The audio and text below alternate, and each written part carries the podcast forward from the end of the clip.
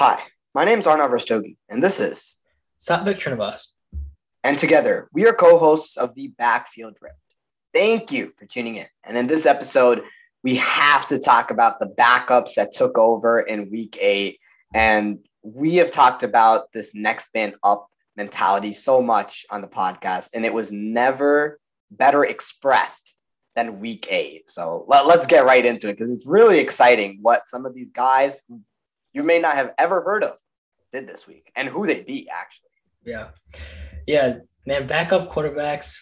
This episode, I can connect with it on a level. You know, I'm a backup quarterback myself. I have these experiences, and a guy like Mike White just stepping in, just doing what he has to do, getting the job done when he gets an opportunity. And that's the kind of stuff that you love about this game. You know, any day, any given day, a guy just has to step in. You put the work in behind the scenes, you get your shot, and he delivered.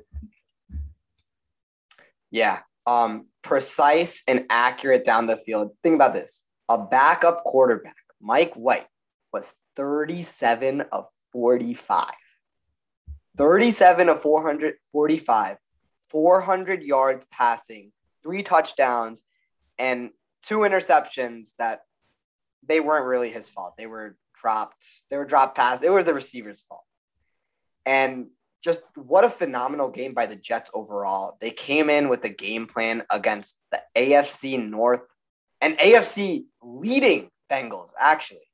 And they outplayed Joe Burrow, Zach Taylor, and that Bengals team. I mean, everyone was making plays from Mike White to his receivers. Keelan Cole with arguably the best catch that's never going to count in the NFL this year. Quinnen Williams, absolute beast in the interior, getting pressure on Joe Burrow, forcing the interception. This was Mike White has these guys playing. Yeah. Like Zach Wilson didn't. That's all I'm gonna say. Hey, that's tough. I don't want to throw shade at Zach Wilson. I'm just saying, like, he never had this team playing like this Jets team really has rallied around Mike White, and they are playing their hearts out. This was just a phenomenal game by the team. Yeah, no. And I'm just gonna read off some words I have here on my notes from Mike White. Right, calm, composed, accurate, knows where he wants to go with the ball, and delivers it with authority. That's everything you want in a starting quarterback. That's all you need. You don't need him to run around. You don't need him to be this big arm. You don't need him to do anything crazy. Just complete passes downfield and put your guys in positions to succeed. And he's done that. And I think just what we've seen over the past Week 8 in the NFL, it's a little bit of the revival of the pocket passer. You know, just get done what you got to do. You know, you look at Patrick Mahomes struggling a little bit, like lately, and stuff like that. You know, maybe just trying to do too much when you can just. And Brady's done this for the longest time, right? Yeah. All you got to do is just get the ball to your playmakers and let everything else happen. And Mike White did that on Sunday. Yeah, I mean, 6-step drop back, diagnosed the play, went to his first read. He's not there. Second read, boom, delivers. Simple, right? It's just simple, efficient football. And that's what Zach Wilson wasn't doing. I don't want to say that he's not capable of it, but Zach Wilson was always, okay, let me scramble outside the pocket, do too much, try to force it to receivers, when he could have just easily navigated the pocket and just delivered a proper strike. And Mike White sort of brings this calming presence to the Jets offense. It seems more stable. You're more calm. You know what's going to happen, right? It's not all this excitement, all this, you know, move out the pocket, everyone's moving. Right. It's messy, right? With Mike White, it was clean. And I just can't wait to see, you know, what the Jets revival, maybe. Yeah. And in defense of Zach Wilson, I will say this, right? That was the best pass pro the Jets have had all season. That came on Sunday. Like, I haven't seen that kind of pass pro with Zach Wilson. But again, yeah, nothing to take away from Mike White.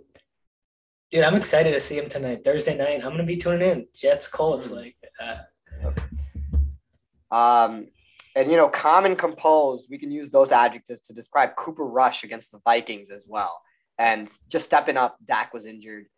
He couldn't go this week. And Cooper Rush, Sunday Night Football, steps up in a big way for this Cowboys team. And Satvik, talk about that Cooper-to-Cooper connection, man. Amari Cooper had 8 catches, 122 yards, 1 touchdown. Cooper Rush, he was efficient as well, throwing for 325 yards and 2 touchdowns. Man, just stepping up in prime time. Yeah, again, you know, when we talk about these backup quarterbacks, right, it's always surprising to us when we see them come out, ball out on a given Sunday, right? But what we don't see behind the scenes is, you know, repping every single week like you're the starting quarterback, that mentality. And I think another common underlying factor among the 2 or 3 quarterbacks we saw this past Sunday, these weren't necessarily brand new quarterbacks, right? These are guys that have been in the league.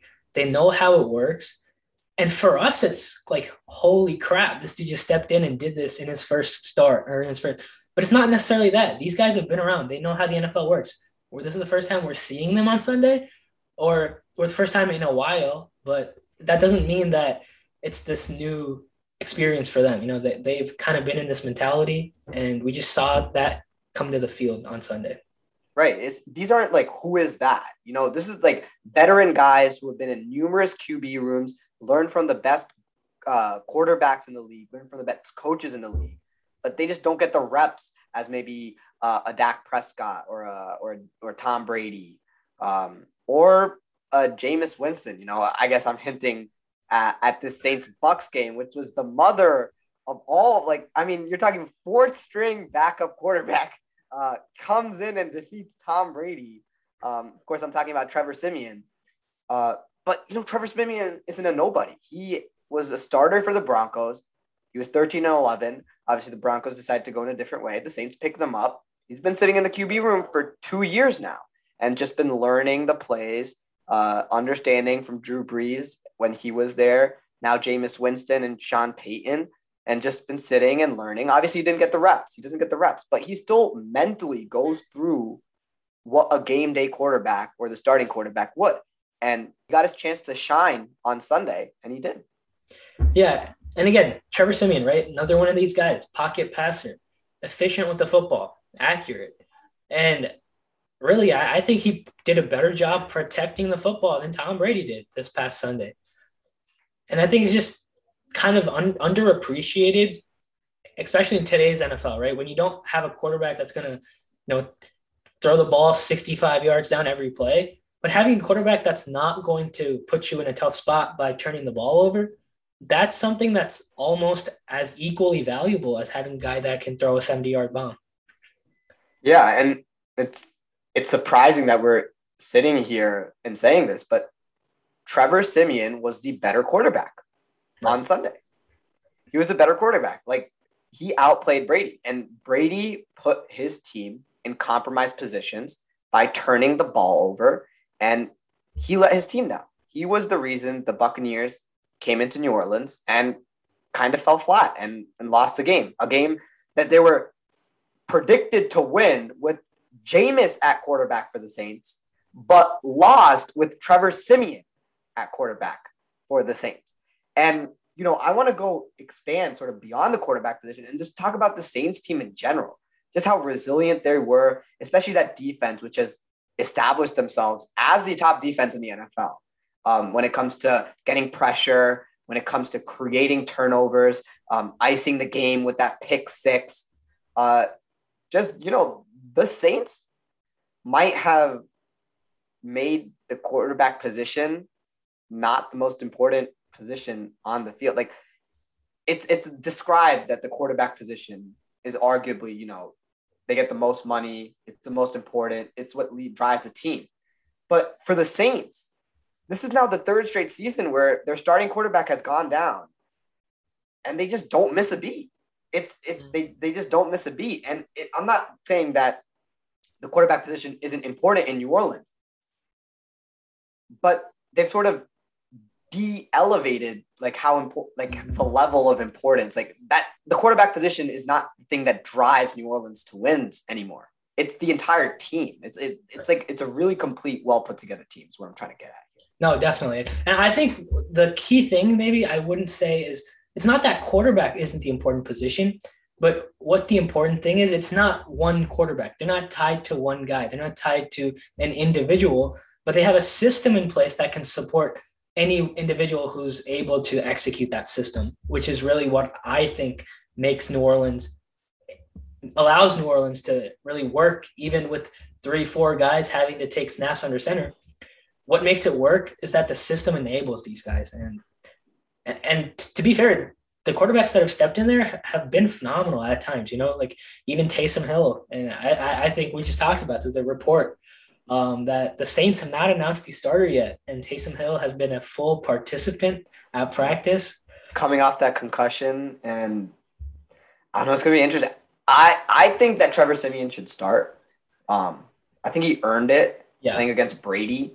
And, you know, that Bucs defense is phenomenal. Right. So the fact that Trevor Siemian was able to play that way against the Bucs defense, now you get maybe a bottom 5 defense in the league in the Falcons this week. Right. I think Trevor Siemian earned that spot. And I just don't think Taysom deserves it right now, or is even ready, to be honest. Right. He's been out for 2 to 3 weeks now with a concussion. I just don't know if he's just able to just step in and assume the quarterback position for the Saints right here. Yeah, and you know, we've been talking about these pocket passers, and not that he's a backup. He's not a backup, he's a starter, but Mac Jones himself, and going into the Chargers, going into LA, beating the Chargers, and kind of that revival of the pocket passer, Mac Jones has been everything New England needed out of their quarterback, you know, stability, just moving the offense down the field. And in no way has Mac Jones as a rookie shown that he's a rookie, right? I've been really impressed. What did you make of that game? I mean, phenomenal by Mac Jones. First of all, just entire Patriots team to go into LA after, you know, just a few tough losses. And now you're at 500, right? Mm-hmm. I didn't expect this out of the Patriots, to go into a hot Chargers team that has playoff, if not Super Bowl aspirations, and doing that. That was really, really impressive. But, you know, we talked about the system in New Orleans, and Bill Belichick has his own system, right? And Mac Jones has really stepped in, and I don't want to give him Tom Brady comparisons, but I'll say this. He looks better than Brady did in his last season in New England. I think he looks miles ahead of what Brady did in his last 2 seasons, 1 to 2 seasons in New England. He shows poise. He shows pocket awareness and presence. He understands defenses at a high level. Like, I have never seen a rookie quarterback make that many changes at the line of scrimmage. And not only that, but been successful on those changes. Like, if he knew if he ran the other play, that would have gone nowhere. And the play that he audibles to ends up being a first down, or, you know, a strong chunk play, right? I mean, just, he's not a rookie. He looks like a 8-year veteran in the NFL. And the Patriots, there's nothing but the sky's the limit for the Patriots right now. Like, when I'm looking at all these rookie quarterbacks across the league, Mac Jones and the Patriots have the highest upside potential, in my opinion. And just the way that this defense has also looked, they've looked vulnerable at times. But I definitely think, like, 3 to 4 seasons from now, this is going to be a scary team. And this is just, if the Patriots do end up making a push for the playoffs, starts right here. This was that statement win going into LA, getting back to 500 after a tough 7 weeks, and just phenomenal. All right, let's shift gears here to the Week 9 Sunday Night Football. Titans going into LA to take on the Rams. What do you see here? The feature matchup of the week, the top 2 teams, arguably, in the AFC and the NFC. And the storyline of the game, we obviously know what the Rams bring to the table, but it's the Titans losing Derrick Henry for the season. How does this team respond? Obviously, they signed Adrian Peterson, who fits in pretty well into the Titans' power system. But obviously, we're not talking about the Vikings' Adrian Peterson, right? We're talking about a much more toned down Adrian Peterson. The Titans also have Jeremy McNichols, who comes out of the backfield as a pass catching back. So it's interesting to see how that system of two running backs is going to work. But what I'm really looking here is Ryan Tannehill, Julio Jones, and A.J. Brown. They have to step up. We have talked so much about the Titans being this team where the run enables the pass. They're a run-first team that if that running game gets going, it enables the passing game through play actions, right? And we have seen this, right? Week one against the Cardinals, the run game did not get going. The pass game didn't get going. After that, Derrick Henry got going. The pass game got going. Look at that Seattle game where the Titans came back. What led the comeback? Derrick Henry ran wild. That enabled Ryan Tannehill to drop back, go play action, and get the ball downfield. And so now Derrick Henry isn't there. So it's just going to be, you know, some plays, he's just going to be, you know, we know you're passing. Can Ryan Tannehill step up? Yeah, I think you laid it out perfectly. This is going to be, how legit are the Titans? That's the question, right? Like without Derrick Henry. And I think it's kind of, let's be honest, right? Derrick Henry, you can't replace Derrick Henry like that. That's not, there's no other Derrick Henry just walking along. You can't, you just can't. But what you can do is manufacture production from your backfield that can just assist this passing attack. Because, right, if you put in your offense into third and long every single drive, it's not going to work out. But if you can just make the running game a threat, right, with Jeremy McNichols, maybe Adrian Peterson, get a few just 3 or 4 yard carries, just make the Rams have to defend the running game. That gives you opportunities when you're trying to throw the football. But with that said, right, looking at the Rams on the other side of the ball, defensively, they just added Von Miller. They're going to be coming off after you. And outside of that one Arizona game, like this defense has been like cream of the crop, right? Like I haven't seen any red flag, nothing like that with this defense. Offensively, the Rams, they're going to give the Titans a hard time. Like no matter what you do, there's going to be guys that get open, Cooper Cup, Robert Woods, Van Jefferson. I think there's a lot of weapons on this Rams team at home Sunday night. I'm going to go with the Rams here. And I think it's just going to be a really tough one for the Titans on the road. Yeah, and I just want to point out, you know, the Titans against the Colts this week, the Colts got up early, 14-0. You know, they got the ball first, drive down the field, scored. Ryan Tannehill, early turnover, and then they just go down and score.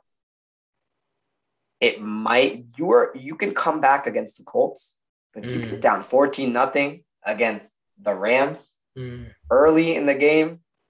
Bye-bye. It's just you're not coming back. You're not coming back. So Ryan Tannehill is going to have to play a completely clean football game. Every play is going to have to be 100% efficiency. There can be no mistakes here. And without Derrick Henry, the Titans haven't shown me ability to run this offense without Derrick Henry. And obviously, I'm laying out the evidence for picking the Rams here because it's too obvious, in my opinion. Like a Titans team that lost arguably their number one weapon that enables the entire offense. Now you travel cross country to LA to face arguably the hottest offense and defense in the league. Right. But here's what I will say, right? Here's what I will say.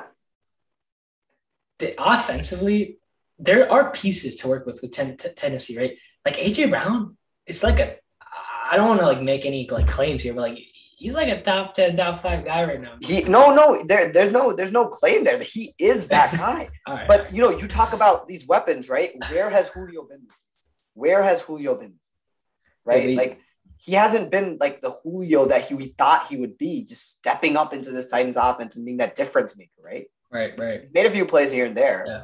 But it's not Julio-esque, you know, we're not talking like the Julio from the Falcons is coming over and, you know, running for 200 yards. You know, giving us 9 catches, 216 yards and like 2 touchdowns a game. Right. With that said, like, let's go to our upset of the week here. That was a tough one for you this week, man. I am 0-8, and this is just I've given up on the season already. I give the correct cause. It's just that the team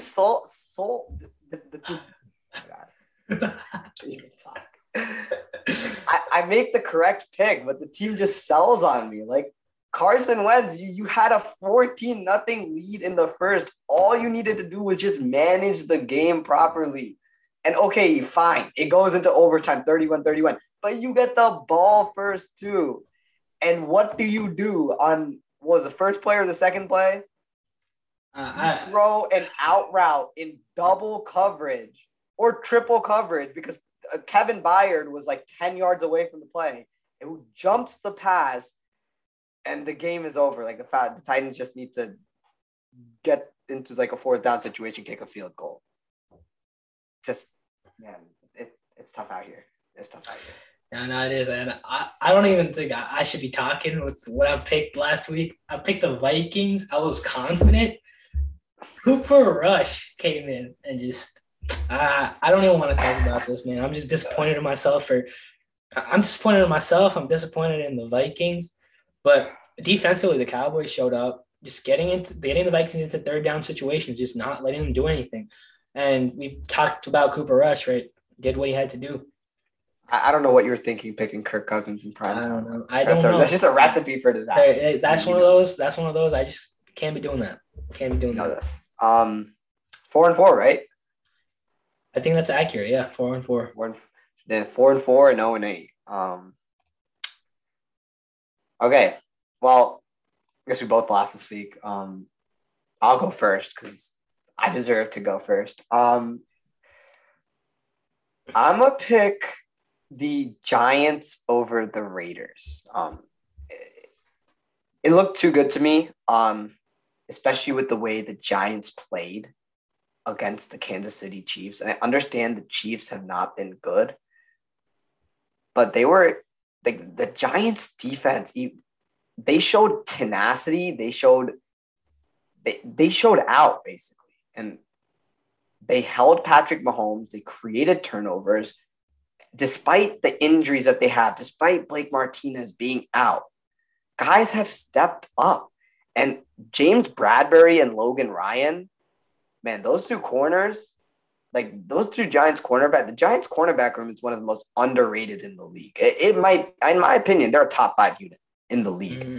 And they're going to create some problems for the Raiders, especially with Henry Ruggs out. Obviously, I want to delve into that situation, but Henry Ruggs is no longer playing for the Raiders anymore. So you take away your deep threat, and now really it's Darren Waller and maybe Hunter Renfrow coming out of the slot. That's all you're contending with here. So I just think the Giants defense has stepped up in a way I like. Kadarius Toney is back for the Giants. Guys are making plays. Devontae Booker stepped up for Saquon in a big way. I don't know. I think it's an enticing game. I think the Giants will win it in the Meadowlands this week against the Raiders. Yeah, actually, I really like this pick. I gotta give it to you. And same things, right? Like the Giants were so close this last week. I think they're just gonna come with that. And the Raiders, you know, it's another one of these things that's just piled on top. They've got to overcome it. Definitely, the Raiders are still the team that are the favorite here, but I wouldn't be surprised if the Giants did come out and win this one at home. So for my pick, my upset of the week, I'm going to get a little creative here. This is something you wouldn't expect coming from me after my history, my resume on this show. But you guys were here last week listening to this episode. We retired the principal. And with that, I have full reign here. I'm going to go ahead, pick Jordan Love and the Green Bay Packers to go into Kansas City and come out with the win. I like this progress we're making getting over the principal. No, just the next week, right after we get rid of the principal, just picking against them. Right. It's like taking the Band-Aid off, right? You just gotta tear it right off. Just rip it off. Just ripped it off. But with that said, right, this last Chiefs game, yeah, sure they won. But that was not the kind of win that I wanted to see, to be like, oh, the Chiefs are back. Let's go. No, okay. Like just still the turnovers are an issue. A lot of it, it feels like Patrick Mahomes is just trying to make something happen, doing all that magician stuff. And I'm not ratting him out. I'm just saying the Chiefs are not playing good football. They're not playing clean football. Defense is just, it's not good, man. It's not good football from the Chiefs. I think the Packers are the better football team. And you get Davante Adams back this week as well. Jordan Love's life is going to be made easier by that. And I think the Chiefs are just, there's going to be a play where Davante Adams just runs right down the field. You get an easy touchdown. The running game is working for the Packers. Defensively, I was impressed this last week, even though D-Hop kind of sold, or A.J. Green, I should say, not D-Hop. A.J. Green, right? It was A.J. Green, or was it D-Hop? Yeah, it was A.J. Anyways, my point being, right, I think this is a team that's just, the Packers are a better football team, and we've been waiting. I've been waiting at least for like 6 weeks now for be like, all right, the Chiefs are going to turn it around. They haven't turned it around, and I'm going to pick the better football team in my eyes. I buy the reasoning, but for some reason, I don't buy the pick. I don't know. It's uncharacteristic because, you know, the evidence is there that the Packers are the better team, right? The Chiefs have not been able to stop the run. Their cornerbacks are going to have a long day with Davante Adams back. The evidence is there. I just don't buy it. You know, Jordan Love just coming in to Kansas City and beating – man, I just don't see it. You know, I understand the reasoning, but I just don't see it. I don't know how to – there's like sometimes in football, you know, you explain it, everything's on paper, it sounds great, and you make that call. But, like, you just got this feeling. I just got this feeling that if Kansas City is going to turn it around, it has to be this game. It had to be this game. Even if Aaron Rodgers was playing, I still would say, if the Chiefs were going to turn it around, it has to be one of these big games. Have to turn around, have to make some sort of a statement win. Don't know how much of a statement it will be with Jordan Love at quarterback, but nonetheless, the Chiefs need any win they can get. And I don't know. I think this is the game that they have to win here. Otherwise, the season looks kind of murky. Okay, we're trading roles here. I like that. But I guess what the kind of feeling that you're talking about, maybe it's just, you know, Packers coming off of this big win. You know, what's the turnaround like? You know, you do have the extra 3-4 days because you played on Thursday night. But yeah. Would I be completely surprised if the Chiefs won? Absolutely not.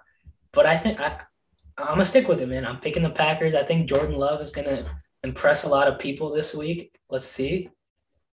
But that's what I have this week for upset of the week. I don't know, like, you know, just, you know, delving into Kansas City quickly right here, right? It's like week after week, they don't learn their lesson. You know what I mean? It's like we've talked about, right? With the way the Chiefs offense is playing, they don't have the scope to turn it over. Another game, another turnover, right? And it's like Patrick Mahomes is just doing too much. Jump pass over two defenders, two D linemen. I think it was Byron Pringle or Mecole Hardman just doesn't see it in the end zone. It just deflects off their helmet and it gets picked off, right? Just careless errors. And it's just, it's like they don't learn their lesson. And still Giants played cover 2 again, right? This is now the 4th or 5th straight team that have played cover 2 and Kansas City offense has struggled. It's like, they can't come up with a game plan against this defense. And it's not that there isn't a game plan to do. Like, there are many ways to attack cover 2, especially with Kansas City's offense, right? You can attack one zone. You attack one safety specifically. Send 2 receivers that way. Use Mecole Hardman or Tyreek Hill to take that safety away with their speed. And you're going to have another receiver if you send both of them to the same zone open, right? Use Travis Kelce as a decoy. If you send him on an intermediate route, he's going to take 2 linebackers with him. If they're playing zone, you have a one-on-one available, or you're going to have an open soft spot in the zone, right?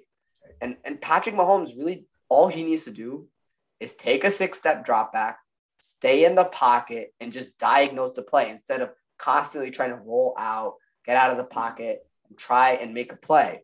Just sit back, be calm, be composed, be like Mike White and conduct this offense correctly or properly or in a manner that's watchable, please. Okay. I like that. You know, we gotta go out. That's a fitting end to the episode. But with that being said, thank you for listening to the 58th episode of the Backfield Rift. Be sure to tune in for our next episode where we'll reveal our mid-season tier list. Until then, it's been Satvik Srinivas and Arnav Rastogi.